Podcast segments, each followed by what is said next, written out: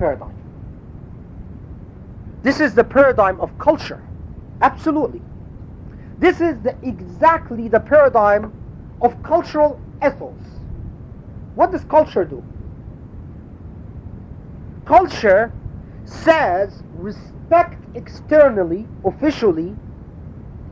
Now, your, your privacy is your privacy. Yes, you, you should be an Indian in heart, but you know uh, that might take time or take forever or never come. Who knows? But it is important to institutionally be an Indian, an Egyptian, a Palestinian. Now, so the way we deal with the seerah of the Prophet is an acculturation of the seerah itself. We transform the seerah into a part of our social, cultural ethos, but not in a positive fashion, not by injecting it in the fabric of society, but by treating it as a cultural phenomenon of institutional and official significance, but as to the truly transformative part of that seerah, it is idealized and segmented and placed in suspension. So here the Prophet والسلام, and we notice again that upon the conversion of Umar ibn al-Khattab or Abu Bakr or Hamza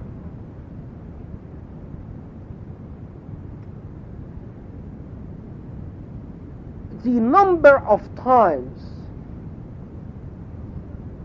and this is another this is something that you can check in Sirah yourself. There is something that strikes you that is that is often fascinating. The Prophet ﷺ proclaim law, proclaims laws. But the number of times that he is talking about the transformative aspects far far outweigh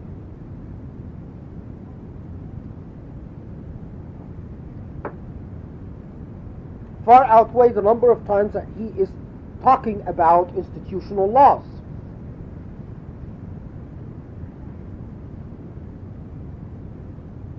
But look at the number of times he is correcting someone.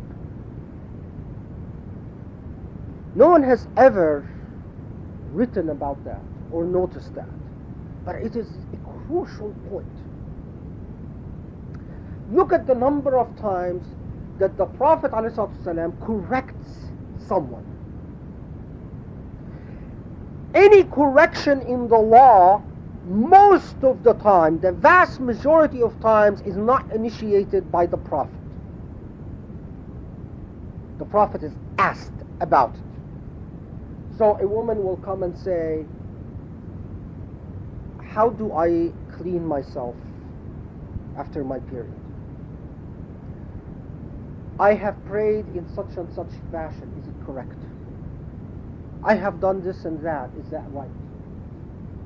And it is far infrequent where the Prophet ﷺ actually comes to someone and says, ah, your, your hand is wrong. Don't put your hand this way. Don't put your feet this way. And in fact,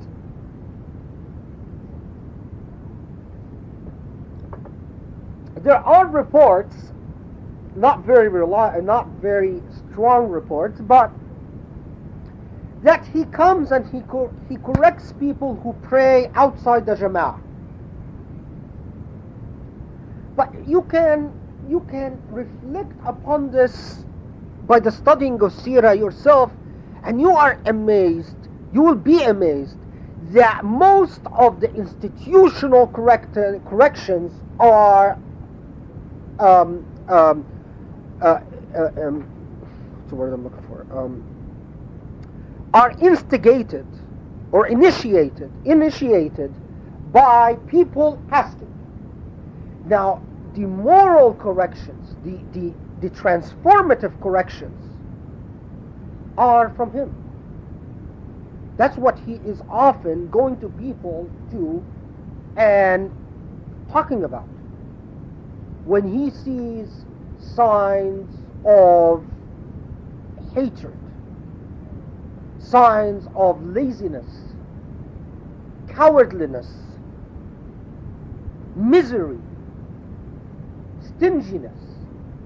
This is when he is, there is no gradualism in his character. There is no incrementalism in his approach. He is gradual and incremental in the way the people are obeying the institutional laws and is remarkably patient. And some of the laws weren't even revealed till the very last year of his life. And when he says, I command you to do something, do of it what you can. As much as you can. But when he talks about the transformative aspects that differentiate between a moral human being and an immoral human being, there is no compromise or in betweens. That he is extremely steadfast about. A completely different paradigm. A completely different way of reading the seerah. In fact, what you notice is it's the complete opposite of what we have today. Okay. Can we take a break? What, what time shall we stop?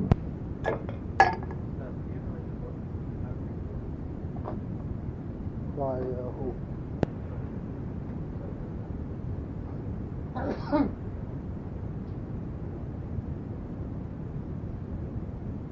ready? بسم الله الرحمن الرحيم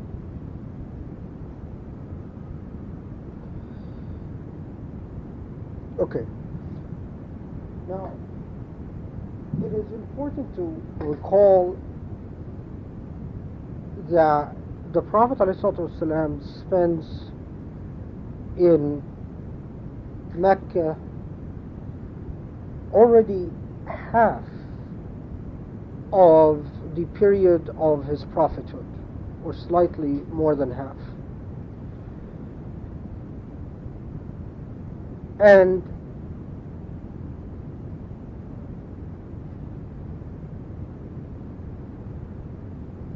then he migrates to Medina where his institutional history continues, but more importantly, his personal history, his non institutional history continues as well. That the period he spends in Mecca is the period in which we have little institutional history, little official history.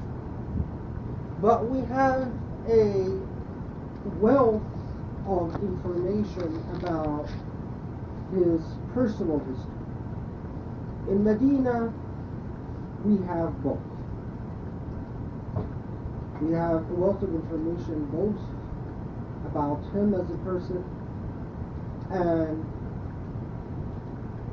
institution. Now, we often repeat the statement that the Prophet is our example. The Quran makes it very clear that following the Prophet means loving the Prophet. And that the failure to love the Prophet is a defect in Iman. The Quran talks about obeying the Prophet, but if you go through the Quran again and look at the numer- at the at the occasions or at the times in which the Quran, in which Allah talks about obedience to the Prophet, as opposed to loving, following, or endearing the Prophet, you are struck again by a the, the same dichotomy we find between gradualism in the official history and the, the official laws and um, uh, non-gradualism as far as the basic morality is concerned. So we find that Allah speaks endearingly about the Prophet. We find that Allah emphasizes that God has sent the message to a man who is beautiful. That Allah holds the Prophet dear for the Prophet's qualities. But even but even more that Allah conveys to us the imperative of understanding what this man, what this example means in our life. That when the Quran comes to speak about obeying the Prophet in the sense of official obedience,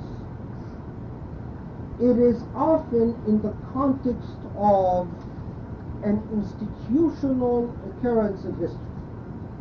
So after the Battle of Badr or the Battle of Uhud or some other public function that takes place in Medina. But when it talks about following ittiba' al-Rasul, when it talks about following the Prophet and hubb al-Rasul, it is not occasioned by an institutional incident, but is general. And it is emphasized as the imperative to being on the road of truth, on the road to God. And that is why when Allah tells those who believe, those who believe to pray and invoke peace blessings upon the Prophet the question of course in our mind is does the Prophet in any way need our statement sallallahu alayhi? Well, obviously it doesn't. The, the Prophet doesn't. Obviously, this statement in itself does the benefit of the statement does not accrue to the Prophet and does not accrue to God. And whether hundreds of millions of people say sallallahu alayhi wasallam or, or do not is not going to affect the fate of the Prophet والسلام, in any way at the end. So why is it that this invocation is made? And why is it that Allah commands the angels and the believers to make this invocation?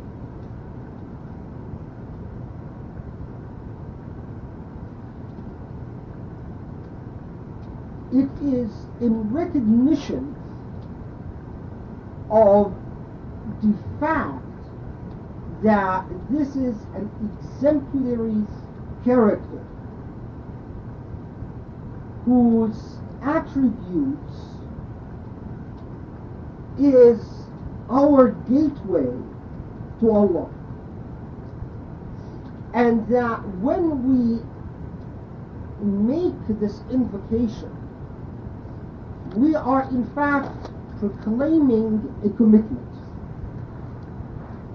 And that commitment is the centrality of the Prophet's example in our life. Very much like the Shahada, in which you proclaim your commitment to God, which we say in prayer all the time. And the Salat Ibrahimiyya, we are identifying, we are locating our persona, our character within a significant anchor in, in, in life. We are the people who recognize the blessing, the barakah, of the Prophet and his example. That is what it is. But it is, of course, rather a strange notion that you recognize the barakah, the blessing of the Prophet only by recognizing his institutional history. And why is that? Because very few of us are going to be in the position of either a Khalifa or a leader or a judge or a teacher where the institutional history is going to be directly relevant. What is of far greater relevance to us individually is the personal history which is exhibited both in Mecca and Medina. However, in our contemporary books of Sirah, we rather give short thrift to the period in Mecca. There's not much institutional history, so we gloss over it in a rather short span of time and move on to the period of Medina. Which then has another rather sad and remarkable effect, and that is because we imbue the institutional history, we absorb the institutional history, we fancy ourselves playing the institutional role without mastering the personal role. So that then you find jokers that want to take bay'ah. You find people who perceive themselves as imams, khatibs at Jum'ah, who want perceive themselves to be judges of sorts, imams of sorts, as if our only identification with the persona of the Prophet is in this institutional capacity. Look around you in mosques. Each one of us wants to play, or the, the, the majority of, of, of uh, people you find floating around mosques, want to play, want to follow the example of the Prophet ﷺ by playing this institutional role. And what then you end up with is a remarkably deformed product. You end up with imams that have nothing of the qualities of the Prophet. You end up with teachers and leaders of halaqas that have nothing of the character. You end up with khatibs at Jum'ah that don't have the foggiest notion of what it means to belong to the Prophet ﷺ. you end up with people who are mini khalifas, like many leaders, many bosses. And so we end up with a society with all these midget-sized bosses running around, trying to play an institutional role which is not relevant to them. And what is relevant to them is completely abandoned as marginal and unimportant.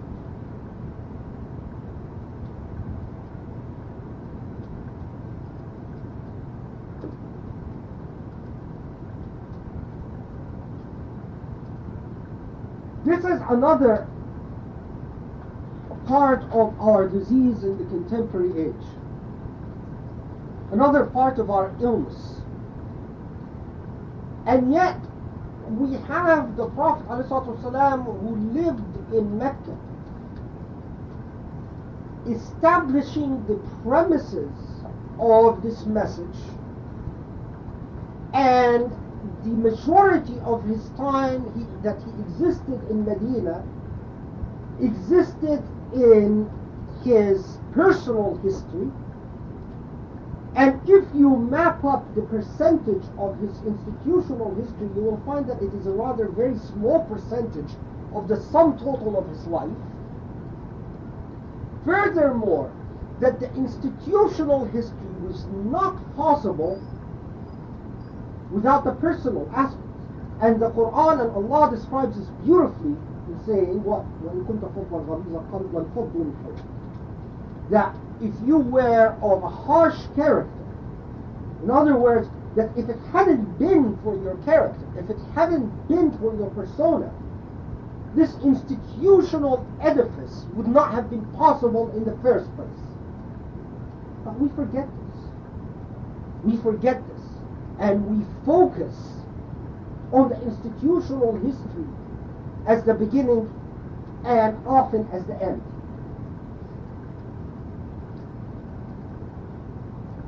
So now, as I said, I, I, I, had a hard time deciding on selections. So I will share with you some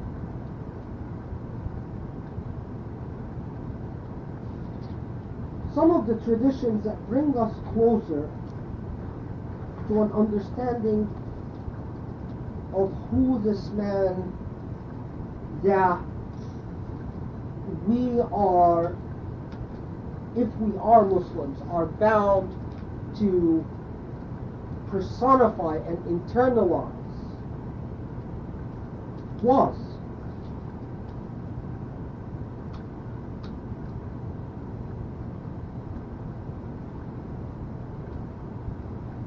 Okay.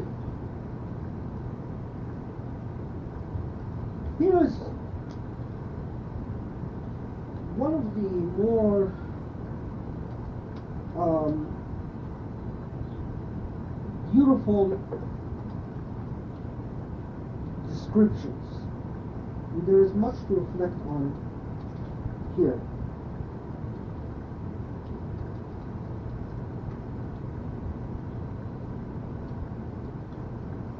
That Al Hussein, the son of Ali, asked Ali to describe the Prophet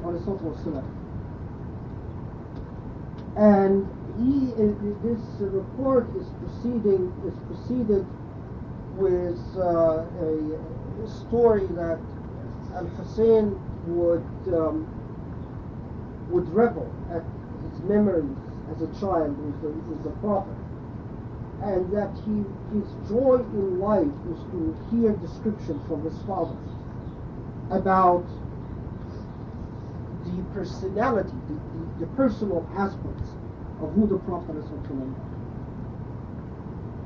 So he says, I'm, uh, I'm going to read it first in Arabic and then translate it. كان رسول الله صلى الله عليه وسلم دائم البشر سهل الخلق لين الجانب. ليس بفظ ولا غليظ ولا صخاب ولا فحاش ولا عياب ولا مشاح. يتغافل عما لا يشتهي ولا يؤيس منه راجية ولا ي... ولا منه راجية ولا يجيب. فيه ولا يؤيس منه راجية ولا مج... ولا يجيب ولا يجيب فيه قد ترك نفسه من ثلاث المراء والإكبار. وما لا يعنيه وترك الناس من ثلاث كان لا يذم أحدا ولا يعيبه ولا يطلب عورته ولا يتكلم إلا فيما رجى ثوابه وإذا تكلم أطرق جلساؤه كأنما على رؤوسهم الطير. فإذا سكت تكلموا لا يتنازعون عنده الحديث. ومن تكلم عنده أنصتوا ومن تكلم عنده أنصتوا له حتى يفرغ. أو حتى يفرغ.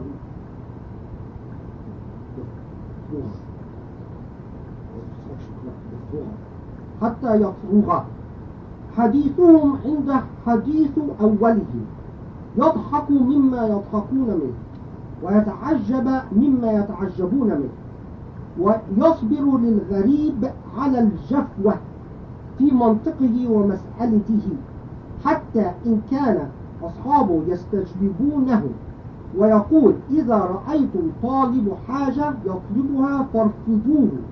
ولا يقبل الثناء إلا من مكافئ ولا يقطع على أحد حديثه حتى يجوز فيقطعه بنهي أو قيام Now, let's take parts of this description.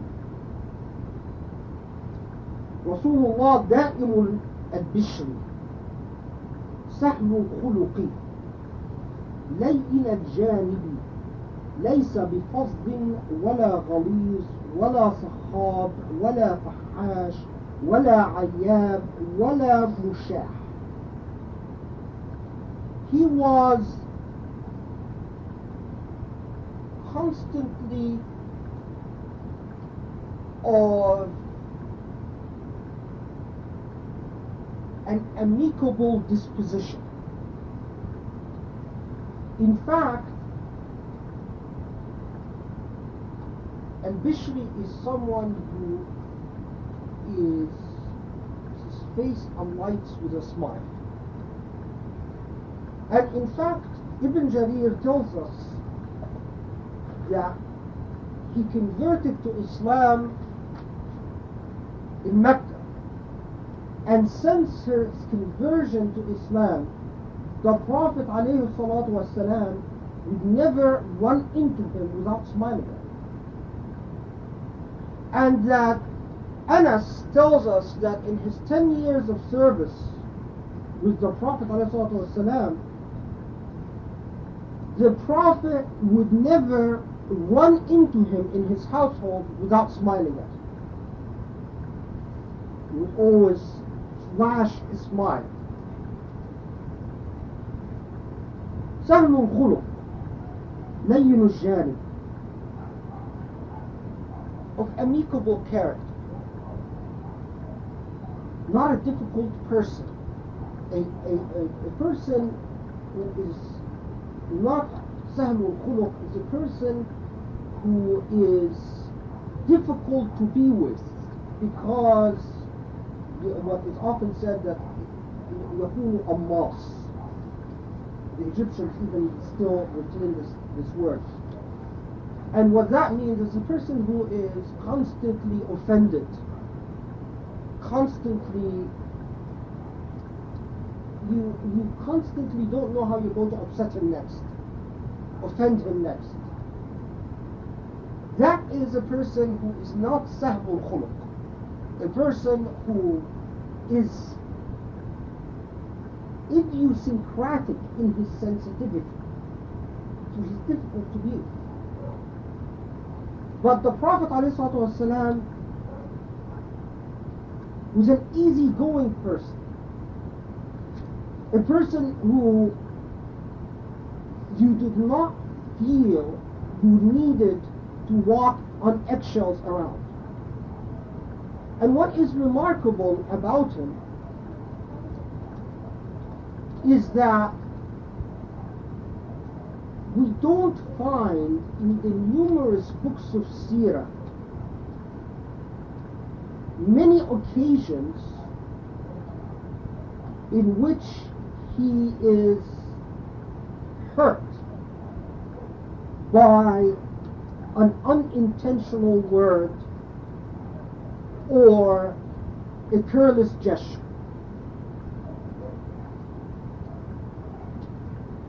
When he gets upset, it is after a persistent effort to disregard him, or not him, but to, to do what is wrong. But in his own character, he is Samuel. A person who is not easily aggrieved, easily pissed off, easily annoyed.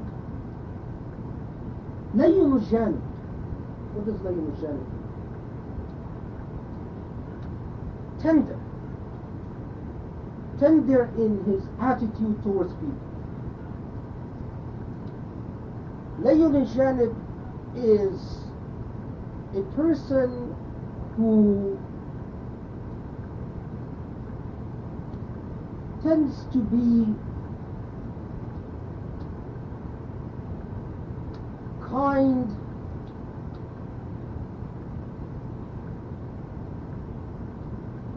sentimental but a not a weak type of sentimental sentiment, sentimentality but a kind type of type of sentimentality. A person who is who heart, whose heart easily melts easily accepts huh? جانب في مزاج الإمارة idiomatic when we say صعب الجانب or غليظ الجانب is a person who is rigid not very flexible not very prone to being easygoing in his life ليس بفظ ولا غليظ ولا صخاب not vulgar not harsh and ولا صخاب is a person who is always pissed off about something or another upset about something or another a person and there is a difference the the, the in, in Arabic there is a difference between a sahab and a person who is a ghaddab. A sahab is a person who is always annoyed or or upset for an idiosyncratic personal reason. So they get basically pissed off. They get rubbed the wrong way. A ghaddab is a person who is upset about a principle. A person who stands, and we have numerous reports that the Prophet ﷺ would only be upset about a principle. Not about an idiosyncratic sentimentality ولا فحاش ولا عياش ولا مشاح يتغافل عما لا يشتهي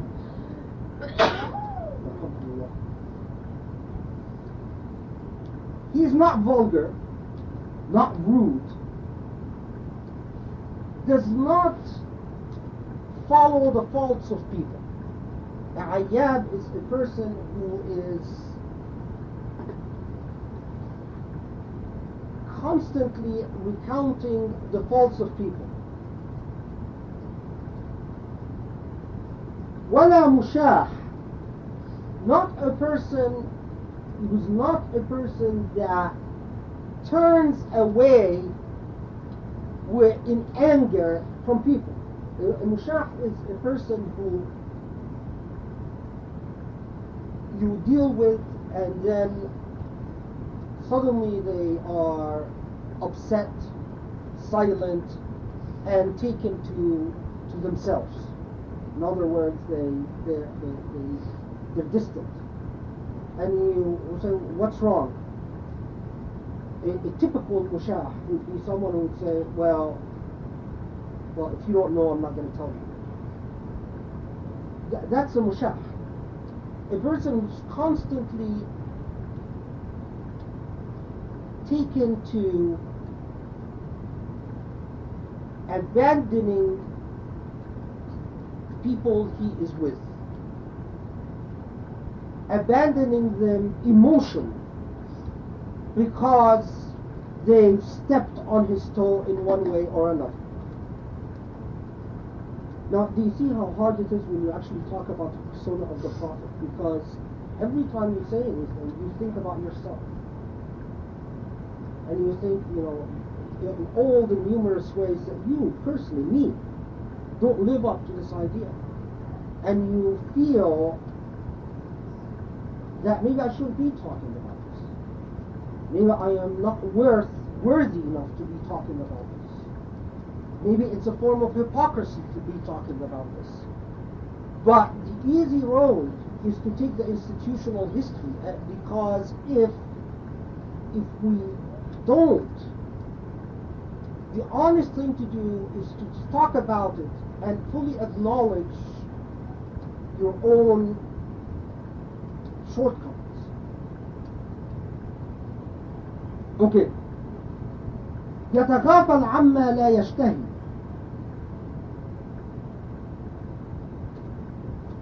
ولا يؤيس منه راجيا ولا يجيب فيه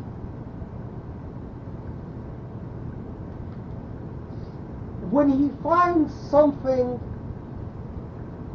that is upsetting to him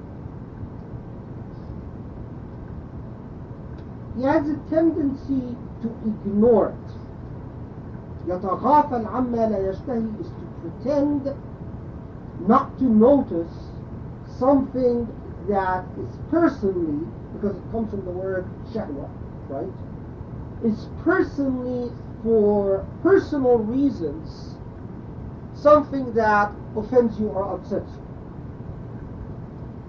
There's a difference here from neglecting something that upsets you for a principle because you don't call it yashtahi. It's not derived from the word shahwa. Shahwa means what is what is a personal matter to you, even if it is of personal taste. And so when he is confronted by something that is personally objectionable to him, he ignores it. Yataghafal means he pretends not to notice it pretends as if he didn't notice, it didn't come to his attention. This is, of course, consistent with a person who's easy to live with. The opposite of that is a person who will catch you for a slip of tongue. And will say, What did you say? No, what did you say? I want to repeat what you said. That is a person who is لا يتغافل عما يشتهي عما لا يشتهي that a, a person would actually go after it to corner it and to revel in the misery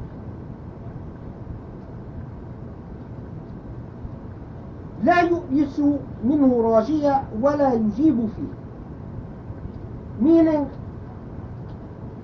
when asked for something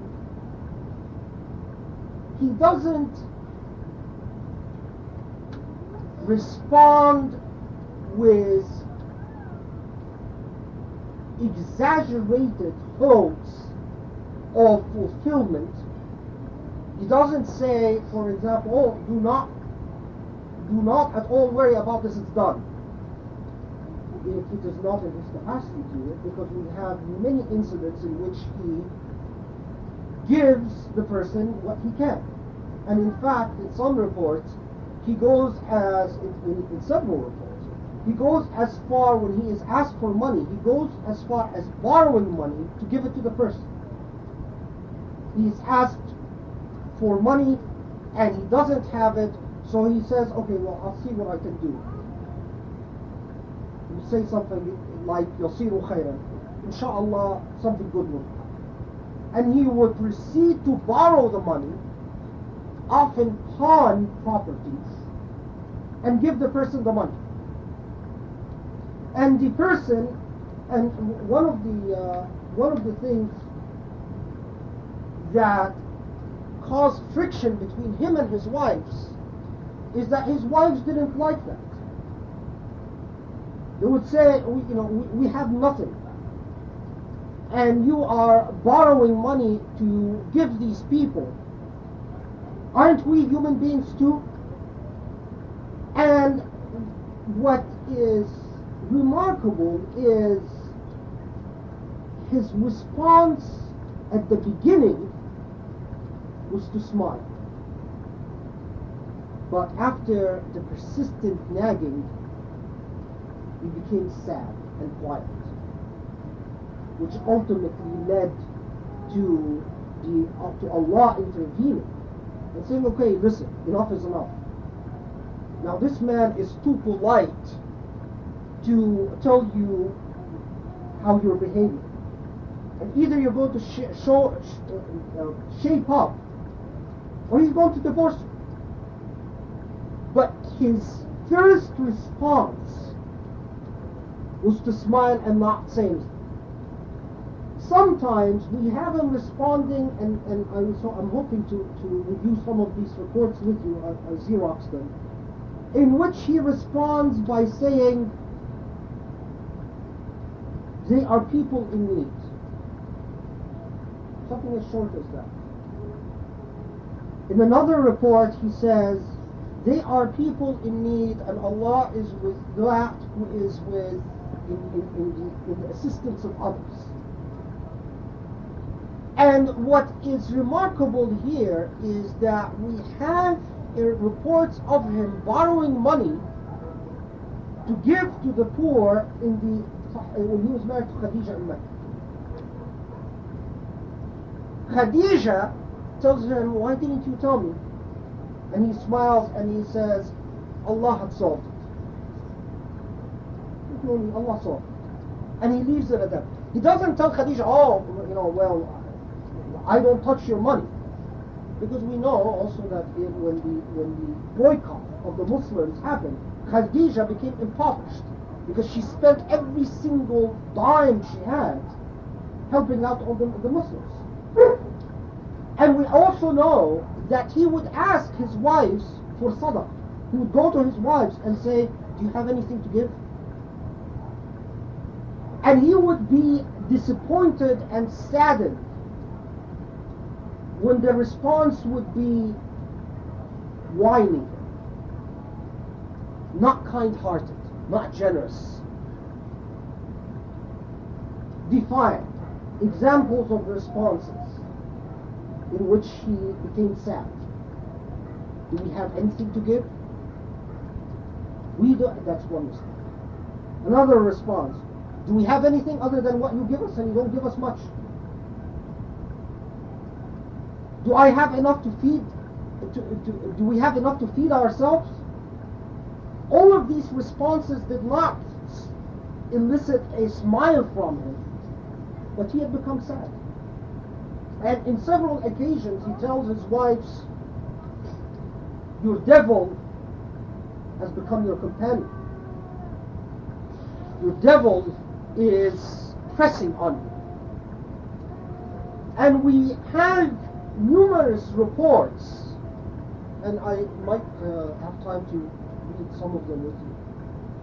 We have numerous reports in which both his wife and other Muslims would say,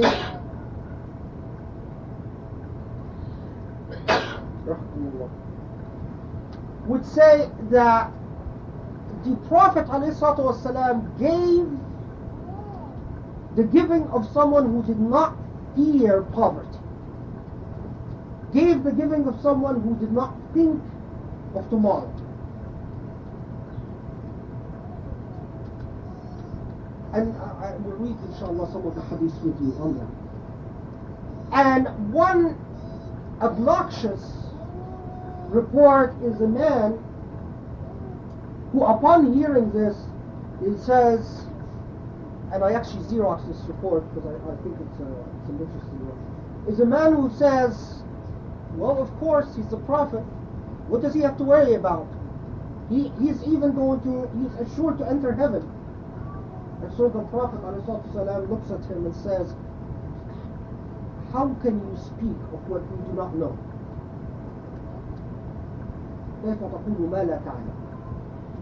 How do you know I am assured of entering heaven? That is a remarkable character in itself. This is a prophet, and when he hears this, he doesn't smile contently. His response at the idea that, oh well, yeah, you know, you're you're of special status is what? How, how can you speak in this fashion? You have no knowledge of that.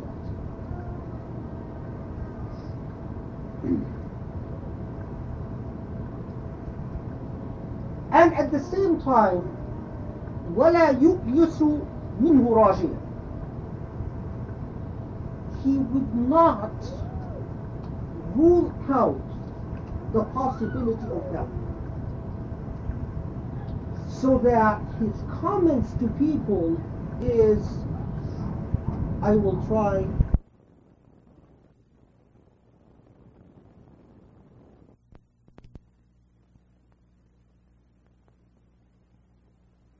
inshallah good will come. But at the same time, and at the same time, his response is not one of, no, I can't sign. Which is quite common among Muslims today. In our institutional history, we have become deformed deformities. It is quite common to approach a Muslim and and find that their response is an equivocal and an unequivocal laying a claim to their territory of dominance, which is over their property and their money, with insolence. It's as if, well, okay, I'm going to put the boundaries, and the boundaries are, no, can't, sorry rather than feeling embarrassed about their inability to help. Or rather than feeling as if it is an entitle, they are, it is an obligation upon them to help, and feeling that their inability is something they should be, they should apologize for. And so when the Prophet ﷺ is even asked by the woman, we read the hadith, who complains to him about her husband and continues to argue with him, he doesn't tell her there is no solution, leave me alone. What he says is, I did not receive a revelation. I did not receive a revelation that can help you. In other words, even apologizing for his inability to alleviate her hardship by saying, "Oh, I'm really sorry, but it's out of my hands. And if you consistently read the seerah of the Prophet, you find that this is an, a persistent part of his character. He is never rough or decisive in his rejection or in his um, personal dealings. He is decisive when it comes to a principle. But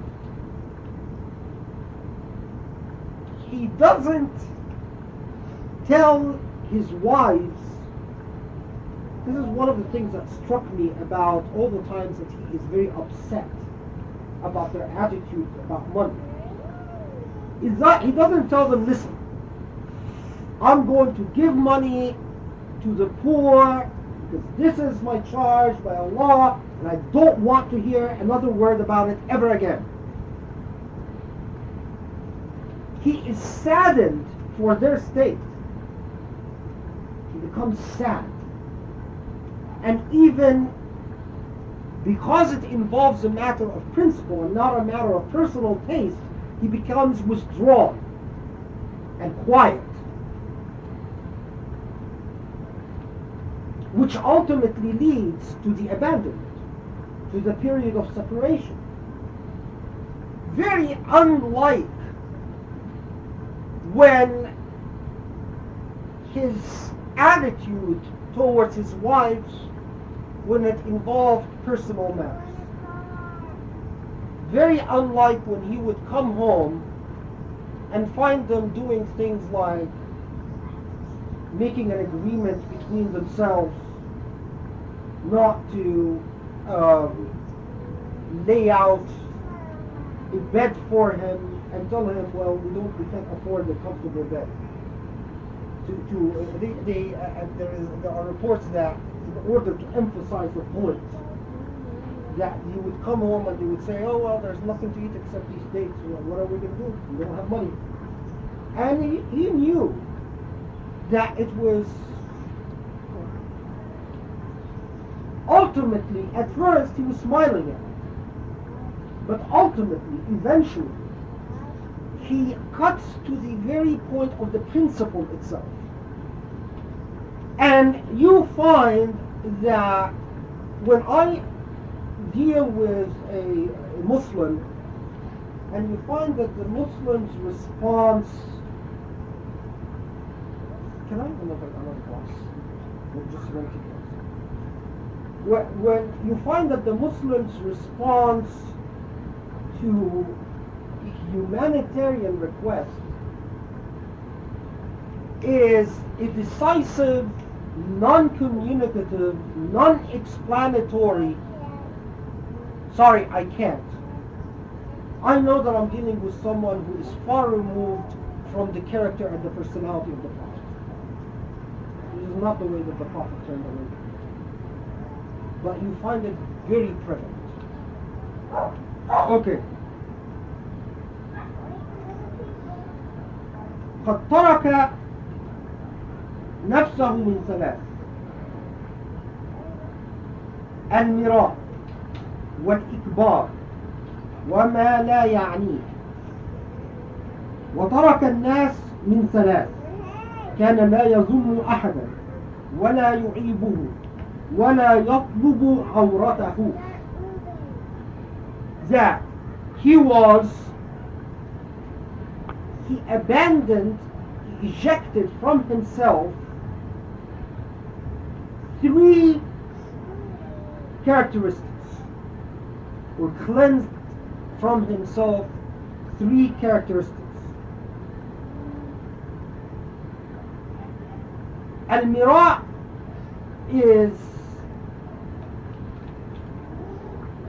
dishonesty in dealing with people in order to obtain a favor or achieve their acceptance.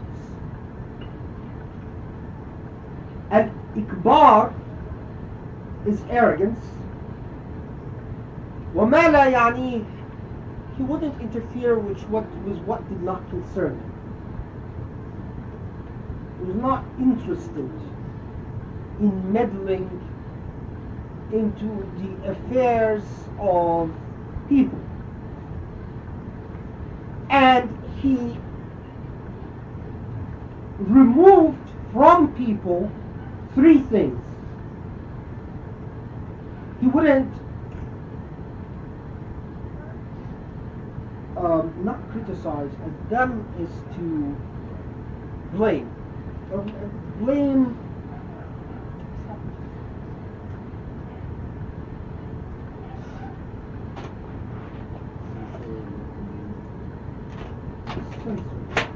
But it it's um, them when you say someone is, is, is bad.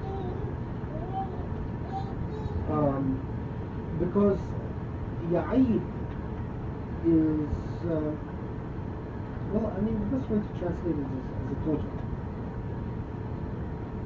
That he would not, can I, that he would not, he was not taken to blaming people, reprimanding people, censoring people, and following the faults of people.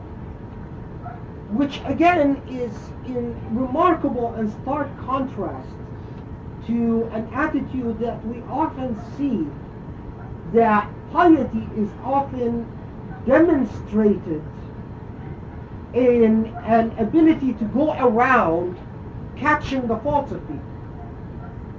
But we, as we will see in some other reports, the Prophet ﷺ was not someone who took particular pleasure or satisfaction in calling to people their faults. If there was a need, if there was a need, a real need, and you will find that he does what is expected of him. But his nature is one, and we will read some of the, I, I picked some of uh, some reports that demonstrate this point, that it was not a pleasurable activity for him. And this is consistent with his personality as we were introduced to it before his prophecy, before he became a prophet, and consistent with his nature. Non confrontational, rather introspective, prone to be withdrawn. Okay. When he spoke, he would speak about meaningful things.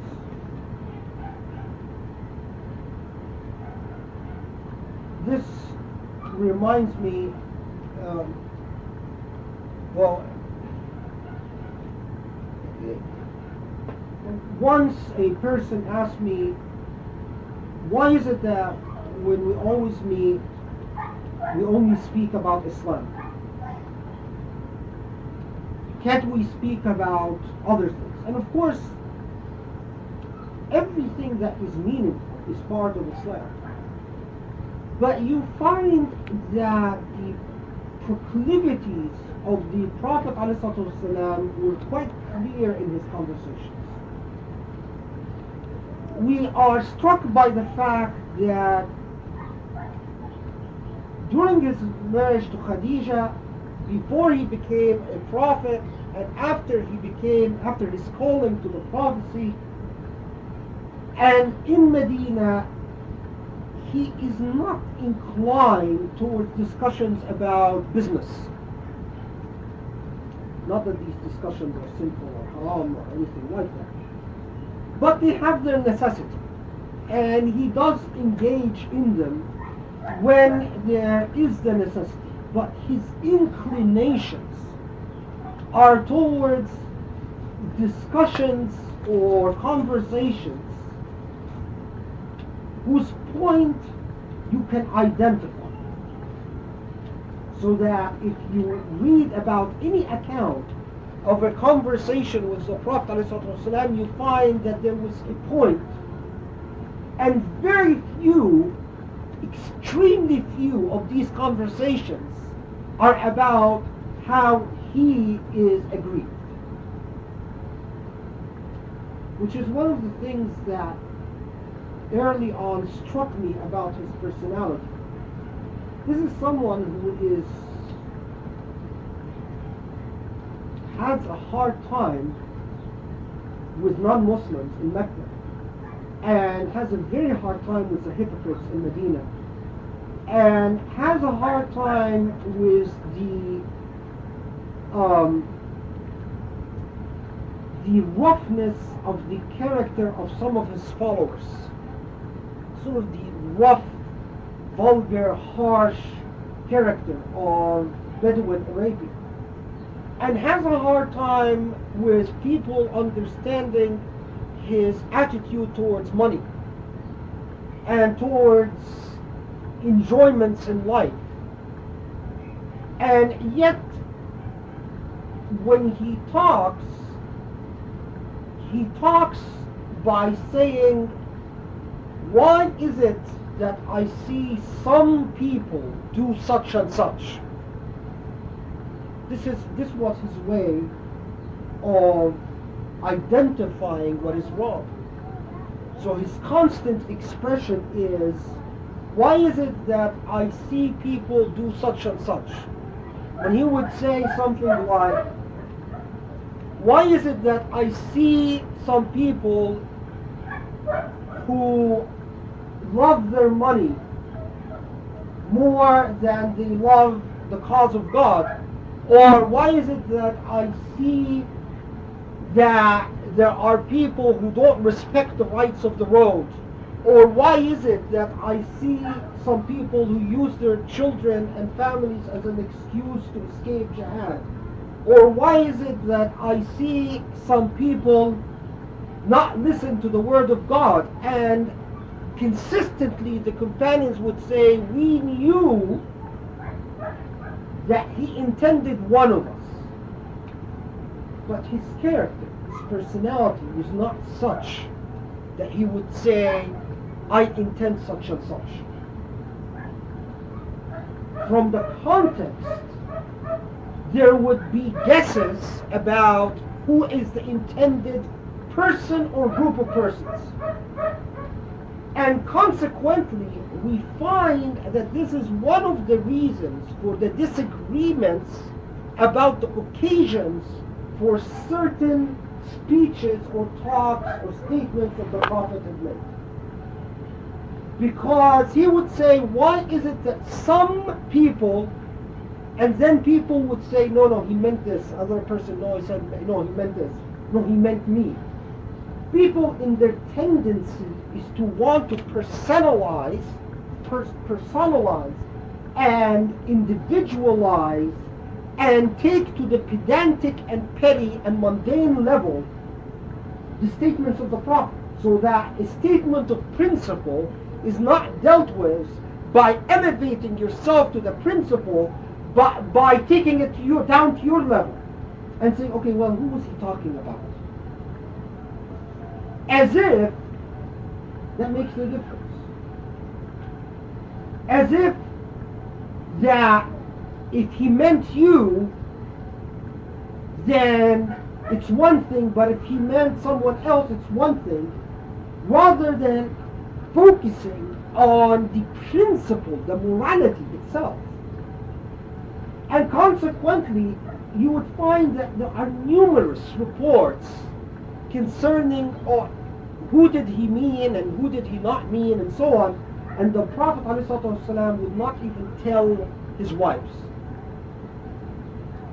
His wives, there are numerous reports again that his wives would say, when you said such and such, did you mean such and such? And he would become uncomfortable, show discomfort in being asked about who the intended person or persons were. If he spoke, people would become very silent, enjoying the beauty of his speech. But if he had nothing to say, he would be quiet. And he would, again, symptomatic of the personality that we met already before the beginning of the revelation in Mecca, even in his upbringing.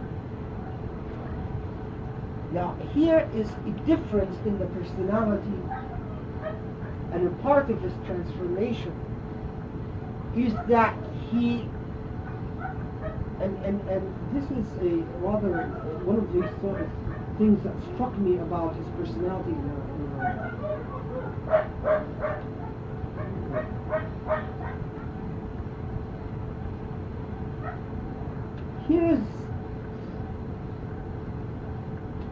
He doesn't abandon his practice of introspection and isolation.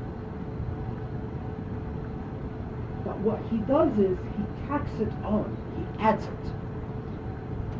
So that we hear reports, we, we, we read the reports that he would sleep very little. That after spending the time sitting in these social gatherings would start his own personal time with Allah that he continuously continuously insisted on. And I was going to read with you inshallah some of the reports about that.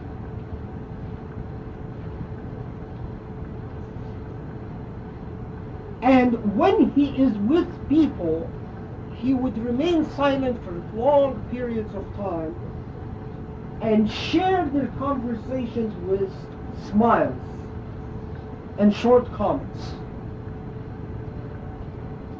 But then when he spoke, he would spoke, speak meaningfully and people became silent.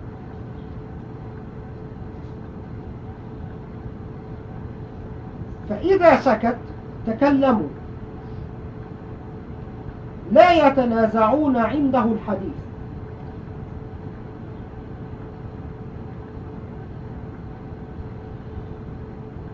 when he was silent people would speak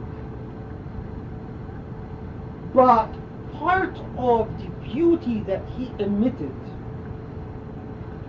was our innate understanding of the ugliness of speaking over each other. And since people refrained and were ashamed of exhibiting this ugliness in his presence, you would find that while we do have reports of a bit of hubris outside his presence, in his presence, people would not cut each other off. They would be on their best behavior. But what that means, and we will see in, in situations where people actually start cutting him off, and how he deals with that. But what that meant was that this the hubris of people speaking over each other, cutting each other off. It's an unacceptable personality trait. But you again, in our emphasis on institutional history, we find that this is quite a common practice. The, the, tendency to cut a person off, except in a situation which we, I will uh, show you in a second. Now, so ومن تكلم عنده أنصته حتى يفرغ. Whoever speaks in at the presence of the Prophet, everyone would, would listen until the man stops, until the, the person would stop.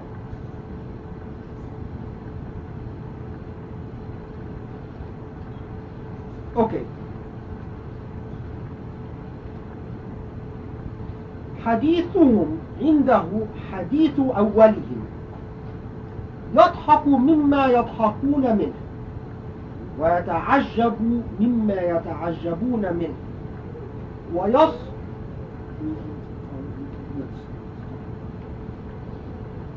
The topic of the conversation with him is the topic of the conversation as it began in his presence. Meaning what? He didn't change the He subject. didn't change the subject. wouldn't usurp the conversation. The conversation would start, and he does what? يضحك مما يضحكون منه. He would share with them in laughter. Laugh as they laugh. And when يتعجبوا, when they are surprised or they are, التعجب is like an exclamation. Like saying, ooh, do you believe that? And he would be surprised as well. Share with them in their exclamations. So in other words, he is an interactive participant, but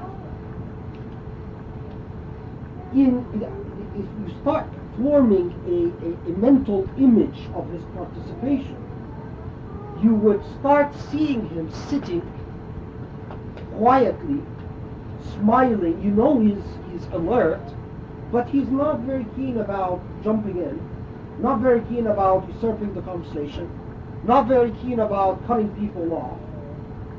He listens to what is going on, but when he speaks, he's rather very purposeful and tentative. I mean, purposeful and, and, and meaningful in what he says and respects the occasionality of the conversation. ويصبر للغريب على الجفوة في منطقه ومسألته. He is patient with people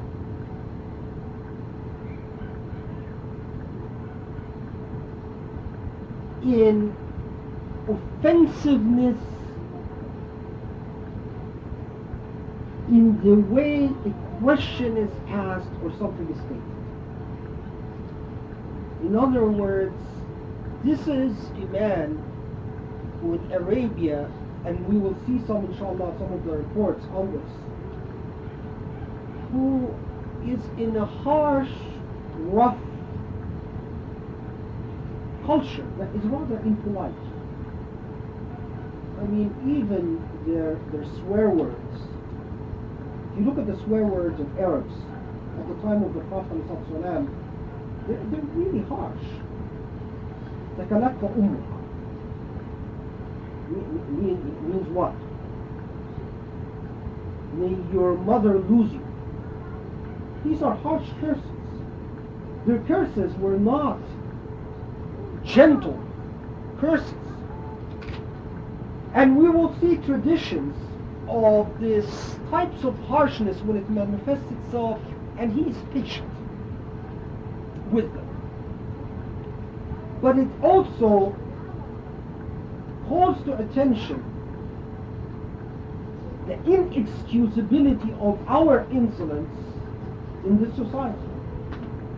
In other words, Islam was revealed in a society not in a society that did not come with a protocol of proper behavior. And it was revealed in a society that was often insolent. And the fact that we persist on our insolence is as reprehensible as the persistence on insolence at the time of the Prophet. So, in other words, it, it, it, it, it indicates the relevance of this moral paradigm to us.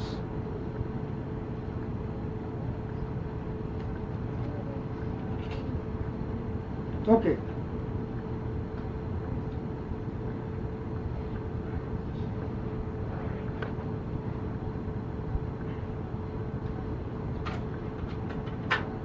Now, حتى إن كان أصحابه يستجلبونه ويقول إذا رأيتم طالب حاجة يطلبها فارفضوه?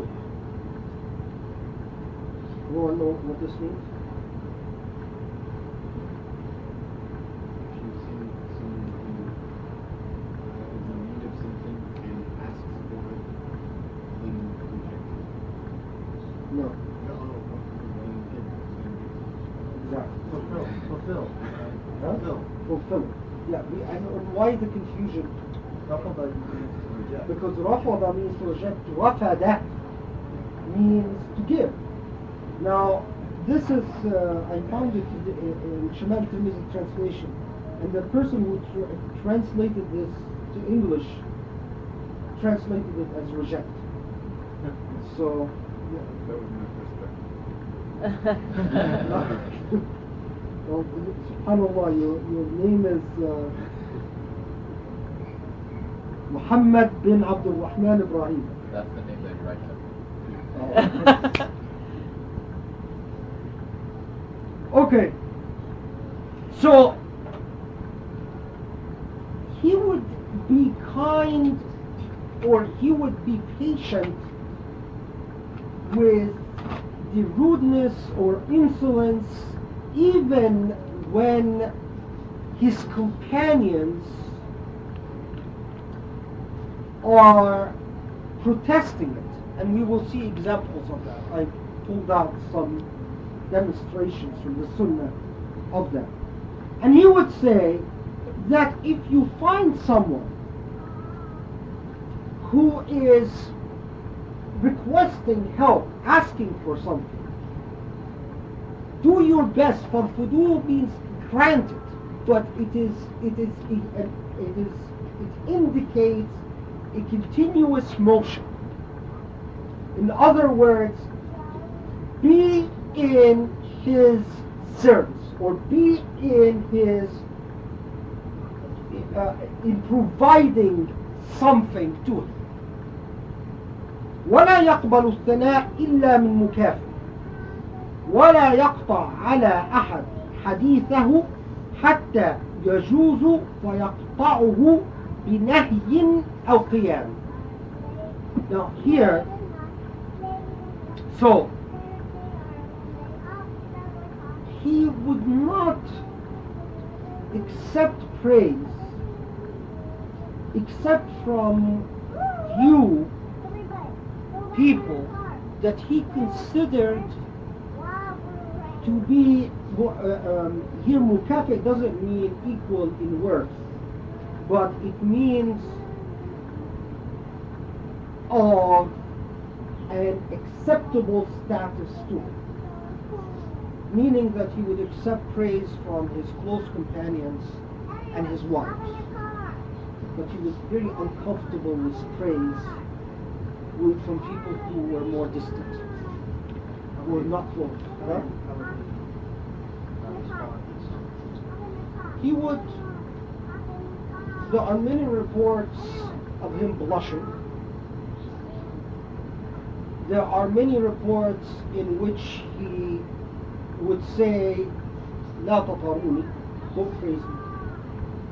Now interestingly, when the close companions like Abu Bakr come and express words of love to him and say, بأبي أنت وأمي يا رسول الله, you are, I, I love you more than I love my mother and father. When they would come and say, I love you more than I love myself, as Omar came to him and said, I love you more than I love myself. When they would come and say, when, when I am with you, I am in happiness, and when I leave you, I miss you. He would, he would smile would smile.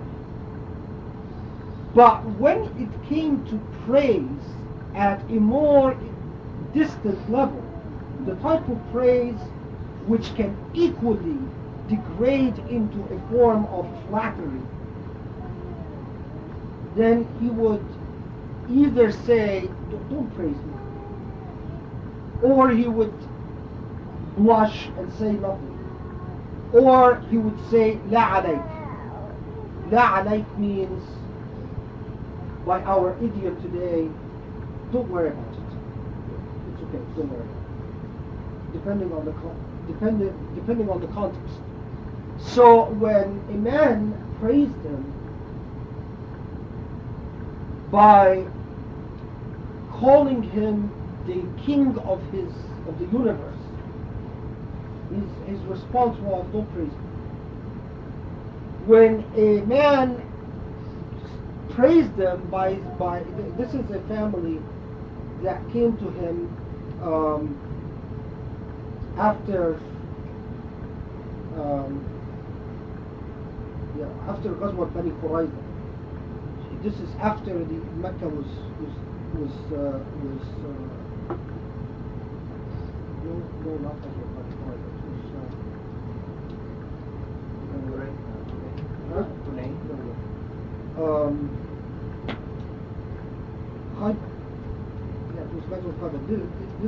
after Khaybar. And a man came to him complaining that his family uh, was in a bad shape. No, I'm sorry. I'm his, the woman came to him complaining that her family was in a, in a bad shape and that her husband had died some time ago and that she was in, in, in dire need. So he loaded up two donkeys with provisions and other things and gave her the uh, two. And he loaded them up from the one-fifth that he took from any booty in battle to give to the poor. She was shocked at it and she responded that you you give you you give without reserve. You give without holding back. And I actually think I xeroxed this report. I'm not sure if I decided against it or not. Xeroxed it. Um, and then she says to him, You have saved our life. Because he also tells her when, when the two donkey provisions are about to, to expire, to finish, come back and I will give you more. And his response to this is don't pra- is not don't praise me. His response to this is don't worry about it. Don't, don't worry, la alayk, la alayk. Sort of the, the equivalent of saying, oh, forget it, forget it. Alhamdulillah. Okay. So this is his attitude towards issue of. And he wouldn't cut people off when they spoke. Except in two situations. Uh, sorry. Except when this person would transcend the bounds with him. And transcend the bounds, as we will see in reports, doesn't mean they are personally offensive, but they have now offended the principle, the fundamental principle or an ethic or a morality or an issue of right and wrong. And at that time, he would cut the person off either by binahyin al qiyam, meaning either by telling them, okay, stop, or by getting up and leaving. So and the description of Ali to Al-Hussein ends at this point but what is notable here, one, is the fullness of the description in its view. But two, is that Ali focuses in on a very personal history. He doesn't explain, he doesn't focus on, was Hussein, on aspects that would be idiosyncratic, nor aspects that are official and institutional, but on the actual personal aspect that affects his interactions with people, his dynamics with people, the way he impacts upon people and people impact upon him. Okay.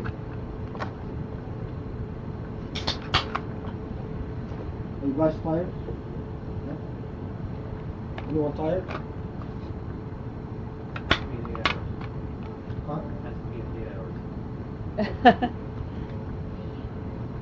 Small breaks are good every once in a while. We're here. You can work for a while while you're working. we're going somewhat. Huh? Let's uh, let's start putting some examples. I'm gonna just because. About twenty minutes longer, twenty percent longer than the last time. Oh, I did. Just want you to know where you're at. That's not, you need a break. No, no. Let, let's let's uh, go on a bit longer. Okay, let's. Uh, I want now. Uh, what what I'm going to do is I'm because I'm I really agonized for a very long time about what to present and what not to present.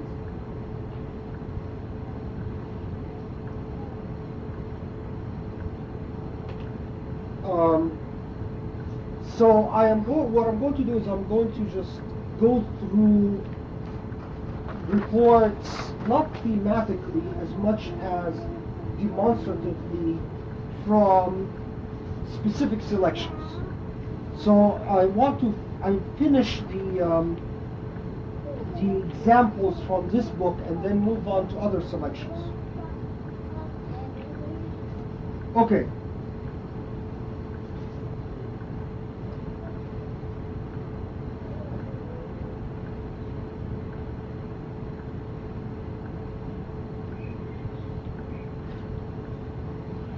um, take uh, this this following report.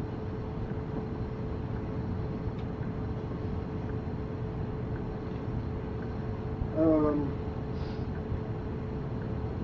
عن أنس بن مالك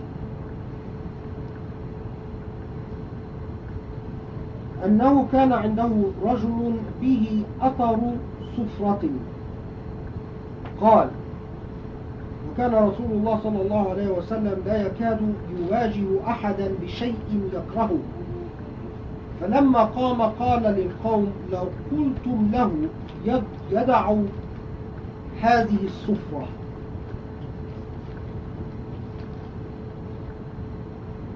What this tradition says on Anas is that a man came and sat with the Prophet wasalam.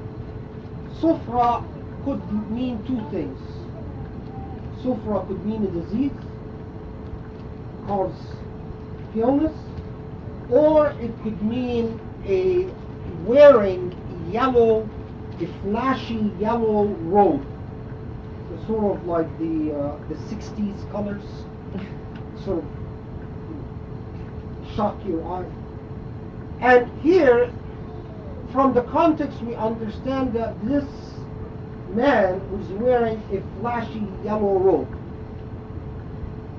Why? Because the Prophet ﷺ told them if the man would, would not keep the sufra, which means that it, it couldn't have been a disease. So, now what is fascinating about this report, by the way, should I read them in Arabic first? Yes. Okay. What Anas says is that the prophet, this man came and sat with his flashy dress, shocking the, the, the eyes, and the Prophet ﷺ يكاد لا يواجه mean it means that he nearly didn't confront any person with what he found distasteful. He in other words, he would not embarrass people. He would not put them on the spot. And when the man left, he said to his friends, perhaps you should suggest to this man to not wear this flashy yellow robe. Now, this report speaks for itself, but it also speaks volumes.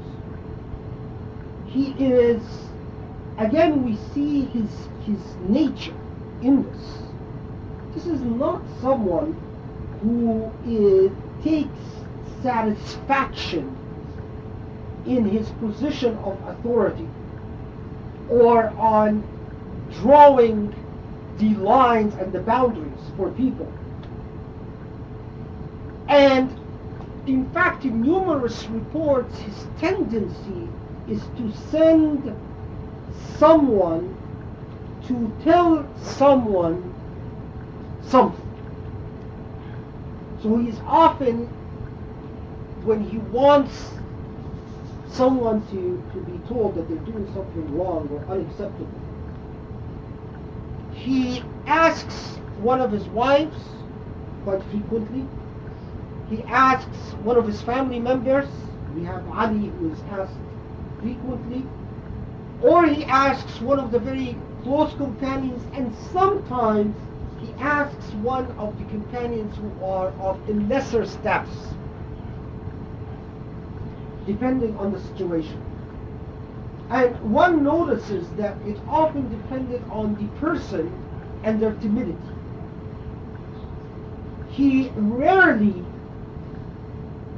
and we'll read some reports that are relevant to this, he rarely sends character He there. rarely sends Umar.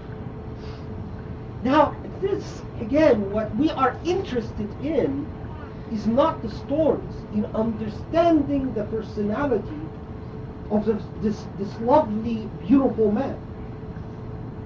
This is someone who's not doesn't get off, as some people do, by telling you what you've done wrong. This is not someone who revels in watching you squirm. And this is someone who prefers the gentle, even indirect direction over the harsh reproach.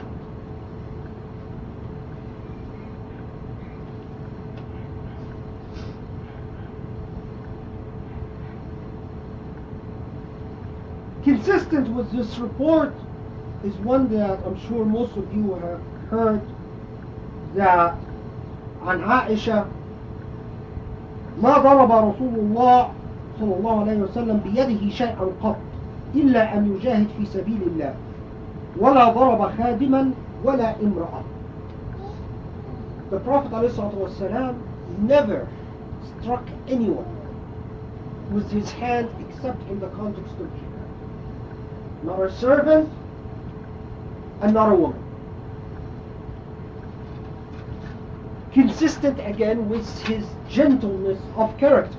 And in fact, we find that